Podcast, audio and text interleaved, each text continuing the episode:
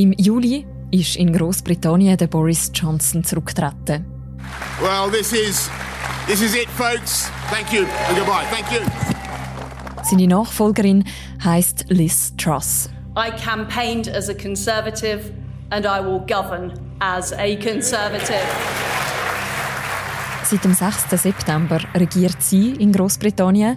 Sie ist mit dem Versprechen angetreten, wieder für mehr Stabilität in der Regierung zu sorgen und abzuliefern.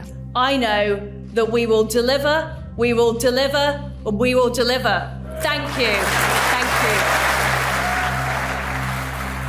you. Nur an das glaubt unterdessen niemand mehr so recht.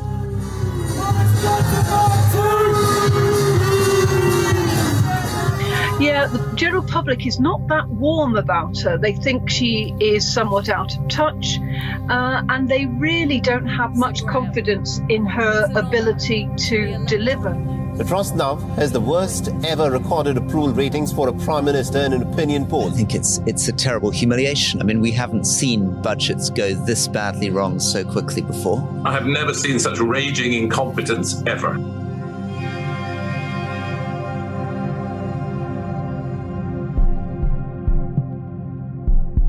Der Liz Truss, ihr Start, ist bisher alles andere als ein Erfolg gewesen. Ein Monat ist sie im Amt und wird schon von allen Seiten kritisiert. Was ist da schiefgelaufen? Und könnte der Fehlstart dazu führen, dass sie ihr Amt sogar wieder verliert? Über das reden wir in der heutigen Folge vom Podcast «Apropos» vom Tagesanzeiger und von der Redaktion Tamedia. Mein Name ist Mirja Gabatuller und ich bin verbunden mit dem Alexander Mühlauer. Er ist Korrespondent von der Süddeutschen Zeitung und von Tamedia in Großbritannien. Hallo Alexander. Hallo, guten Morgen.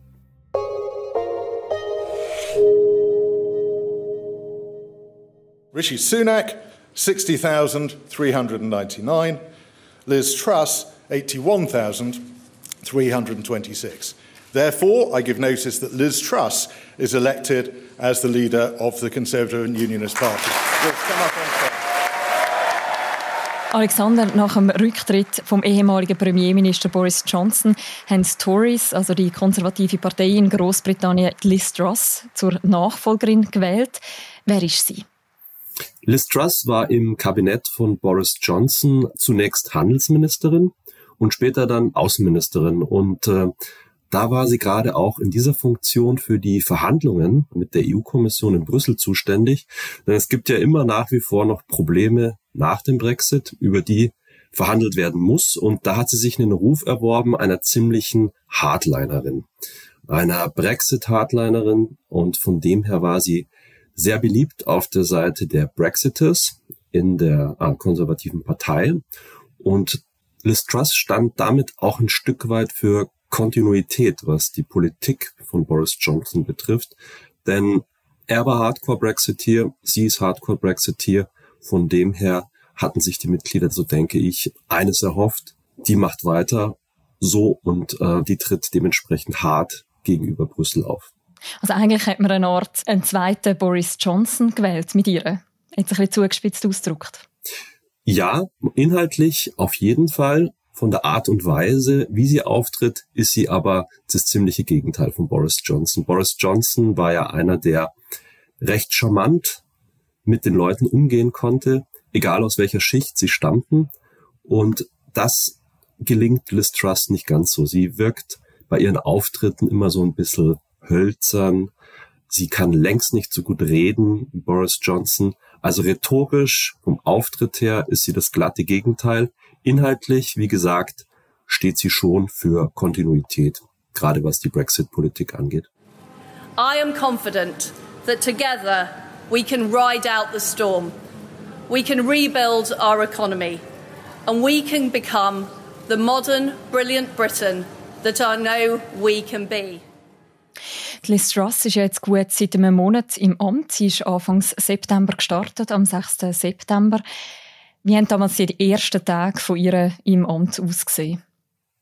Der Druck zu handeln war wahnsinnig hoch. Denn man muss sich noch mal vor Augen führen, die Tory-Partei hat sich den ganzen August, die ganze, die ganze Sommerpause Zeit gelassen, mit dem sogenannten Leadership Race, die Nachfolge von Johnson, zu regeln. Und ähm, in diesem ganzen Sommer war klar, die Regierung muss jetzt endlich mal handeln. Denn ab 1. Oktober werden die Preise für Strom und Gas, die in Großbritannien schon immer gedeckelt sind, massiv in die Höhe geschnellt. Und da war klar, Truss muss in ihrer ersten Woche sofort handeln. Das hat sie auch getan am Donnerstag, als die Queen dann verstarb. This is BBC News from London. Buckingham Palace has announced the death of Her Majesty Queen Elizabeth II. Genau, also zwei Tage ist sie im Amt und dann passiert eben das. Queen stirbt am 8. September. Was bedeutet das jetzt für eine äh, neue Premierministerin? Für Trust bedeutet es zuerst äh, vor allem eins, nämlich so einen Rollenwechsel. Also ähm, mit dem Tod der Queen hat ja eine Staatstrauer begonnen, die zehn Tage lang dauerte und ähm, da stand der politische Betrieb de facto still. Also es ist, äh, Parlament ist zwar zusammengekommen, aber es fand kein alltäglicher Politikbetrieb statt. Es war eine trauernde Form und mittendrin eben die Premierministerin, die plötzlich einen anderen Ton anschlagen musste, mhm. als den sie vorher hatte, nämlich einen mehr vereinenderen Ton um das Land auch in dieser doch recht ähm, schwierigen Situation auch ein Stück weit zusammenzuhalten. Queen Elizabeth II was the rock on which modern Britain was built. Our country has grown and flourished under her reign. Britain is the great country it is today because of her. She ascended the throne just after the Second Und ist ihr das gelungen? Ähm, zum Teil würde ich sagen, also durch ihre Reden äh, schon, aber sie hatte dann eben, weil sie nicht so eine gute Rhetorikerin ist, auch wirklich ähm, einen Auftritt zum Beispiel bei King Charles, also dem neuen König Charles III., wo sie auch wieder relativ steif, also bei dem Knicks, den sie machte, wirkte sie schon wieder ein wenig verunsichert. Your Majesty, Prime Minister. Your Majesty.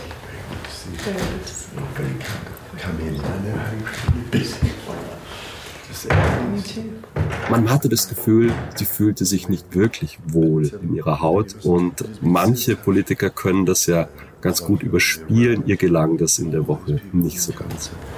Give their condolences. Your Majesty, my very, very sincere very, condolences. Very kind. Absolutely. Come, come, come. Die Bilder gerade von dem Knicks, die sind ja auch in den sozialen Medien umeinander gegangen. Also da hat sie auch schon von Anfang an recht viel Häme bekommen, auch in Großbritannien selber. Absolut. Ähm, Häme auf Twitter ist ja immer schnell zugegen. Ich würde ihr natürlich schon äh, zugestehen, es war eine wahnsinnige äh, Woche, eine erste Woche, die sie dort erlebt hat, dass das äh, nichts Alltägliches ist. Das darf, darf man, denke ich, auch einer Politikerin anmerken. Das ist äh, durchaus menschlich. Aber sowas wie den Knicks kann man natürlich vorher auch mal üben. Hat sie wahrscheinlich auch getan. Äh, ich mutmaße jetzt nur. Aber Distrust, die eigentlich immer sehr die Kontrolle über ihre Bilder die von ihr gemacht werden, haben möchte, da ist ihr dann doch ein äh, kleiner Fauxpas passiert. Mhm. Gehen wir mal ein bisschen weg von dem Knicks und vom Tod von der Queen und schauen wir mal an, was sie denn politisch jetzt bis jetzt in Angriff genommen hat. Was ist da so zuvorderst gestanden, sozusagen auf ihrer Prioritätenliste? Also am Tag, als die Queen verstarb, wenige Stunden sogar erst vorher, hat äh, Truss im Unterhaus ihr Paket vorgelegt, mit dem das Land durch die Energiekrise kommen soll. Und im Mittelpunkt stand dort eben so ein Preisdeckel für Strom und Gas. Das heißt, für zwei Jahre werden eigentlich de facto die Preise für Strom und Gas in äh, Großbritannien eingefroren. Das heißt, ein durchschnittlicher britischer Haushalt zahlt im Jahr nicht mehr als 2500 Pfund für Strom und Gas. Und äh, das war sozusagen ihre erste wirkliche Amtshandlung. Damit ist sie gestartet und äh, damit musste sie dann auch gleich wieder aufhören, äh, weil die Nachricht vom Tod der Queen ihr überbracht wurde. Besonders viel Aufmerksamkeit hat ja aber nachher ein anderes von ihrem Projekt bekommen, nämlich die ganze Steuerreform, wo man ja im Nachhinein betrachten kann sagen, die ist ihr ziemlich missglückt. Was hat sie da eigentlich geplant Es war eigentlich, wenn man so will, die Erfüllung des Versprechens, die das Liz Truss die ganzen Wahlkampf gegenüber gemacht hat. Sie wollte die Steuern senken, Tax Cuts, war ihr absolutes Paradigma und das hat sie versucht einzulösen. Grundsätzlich kann man das natürlich machen. Was aber vollkommen überraschend kam in dem Moment, war, dass äh, Truss den Spitzensteuersatz, also den für Jahreseinkommen von über 150.000 Pfund von 45 auf 40 Prozent senken wollte. Und ähm, damit hatte man nun gar nicht gerechnet. Also die Argumentation von Truss war, warum macht man das jetzt? Ähm, Im Grunde ist es eine ökonomische Denkweise, man nennt das die sogenannte Trickle-Down-Theorie. Das heißt, die Hoffnung von Truss war, dass sie dadurch, nachdem die Vermögenderen, die Reicheren im Land mehr Geld zur Verfügung haben, dass dieser Wohlstand, der dadurch erschaffen wird, dann nach und nach in die unteren Gesellschaftsschichten durchsickert. Soweit war die Idee und damit wollte sie eben das Wachstum ankurbeln. Bloß, sie hatte eins überhaupt nicht erklärt, denn wie diese ganze Steuerreform eben zu finanzieren ist. Und äh, die Reaktion an den Finanzmärkten äh, fiel dann auch dementsprechend aus. Was heißt das konkret? Wie ist dir ausgefallen, die Reaktion? Fatal. Also man kann wirklich sagen, dass dies, äh, der Kurs des britischen Pfunds gegenüber dem Dollar, aber auch gegenüber dem Euro für kurze Zeit wirklich im freien Fall war. Das hat sich dann einigermaßen wieder erholt, aber die äh, britische Notenbank musste dann auch eingreifen und Staatsanleihen kaufen, denn äh, nicht nur das Pfund ist äh, im Wert äh, wahnsinnig abgeschmiert gegenüber dem Dollar, auch die Renditen der Staatsanleihen, also die Zinsen, die der Staat zahlen muss, um sich selbst zu verschulden, sind ziemlich nach oben gegangen. Und eigentlich kennt man das nur von sogenannten Emerging Markets, aber nicht von so einer hochentwickelten Wirtschaft wie der britischen. Mhm. Also da hat es ziemlich heftige Reaktionen gegeben am Finanzmarkt. Wie hat denn die Bevölkerung auf das reagiert?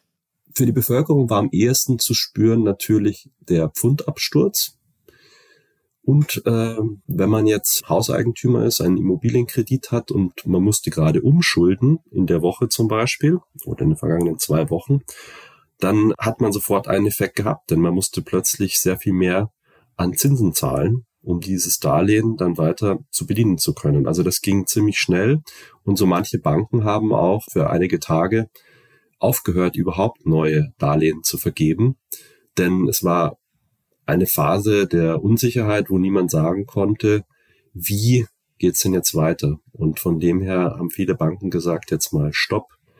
Mittlerweile funktioniert das wieder, aber die Zinsen sind merklich angestiegen. Und für Hausbesitzer, die jetzt eben, wie gesagt, gerade einen Kredit abschließen wollen, einen, sei es einen neuen Kredit oder einen alten Kredit umschulden wollen, die haben das sofort gespürt.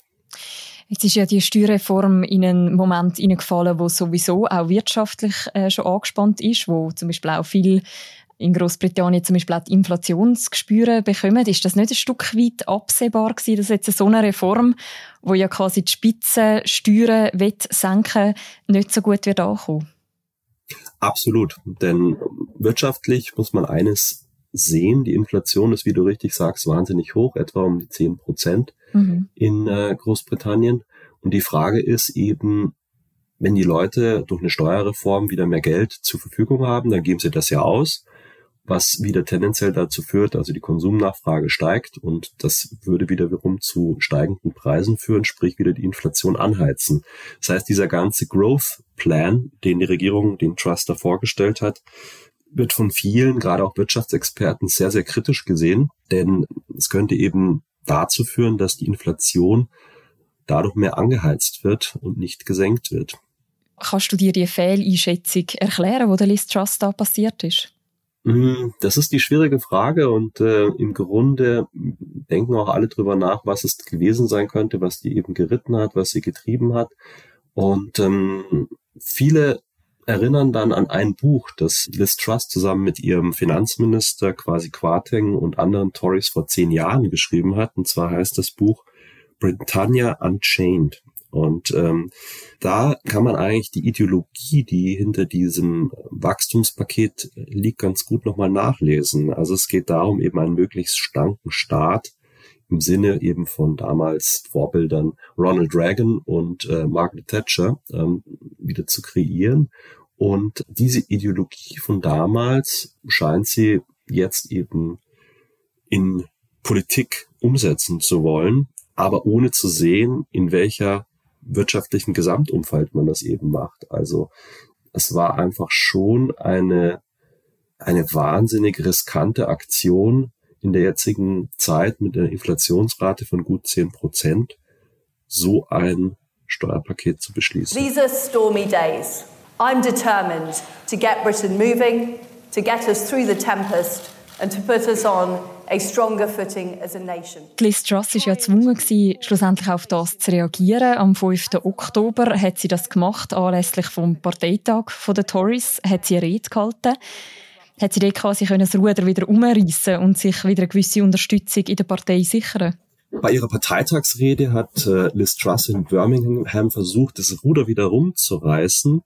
Sie hat vor allem eins getan. Sie hat gesagt, äh, ich habe euch zugehört, Finanzminister und ich, wir haben zugehört und wir nehmen uns die Kritik zu Herzen. Dieser Spitzensteuersatz, der von 45 auf 40 Prozent gesenkt werden sollte. Das wurde eben rückgängig gemacht. Alles andere, wie beispielsweise die Absenkung des sogenannten Basissteuersatzes von 20 auf 19 Prozent, das bleibt.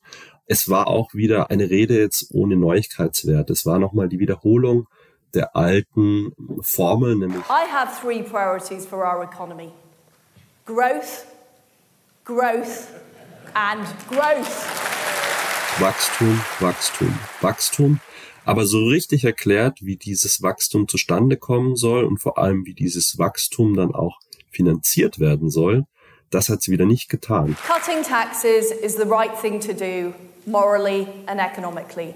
Growth helps people fulfill their hopes and their dreams. Von der Wirkung der Rede her war es halt so, es war im Grunde das Schlimmste, was einer Rednerin passieren kann. Sie wurde gestört von Aktivisten von Greenpeace.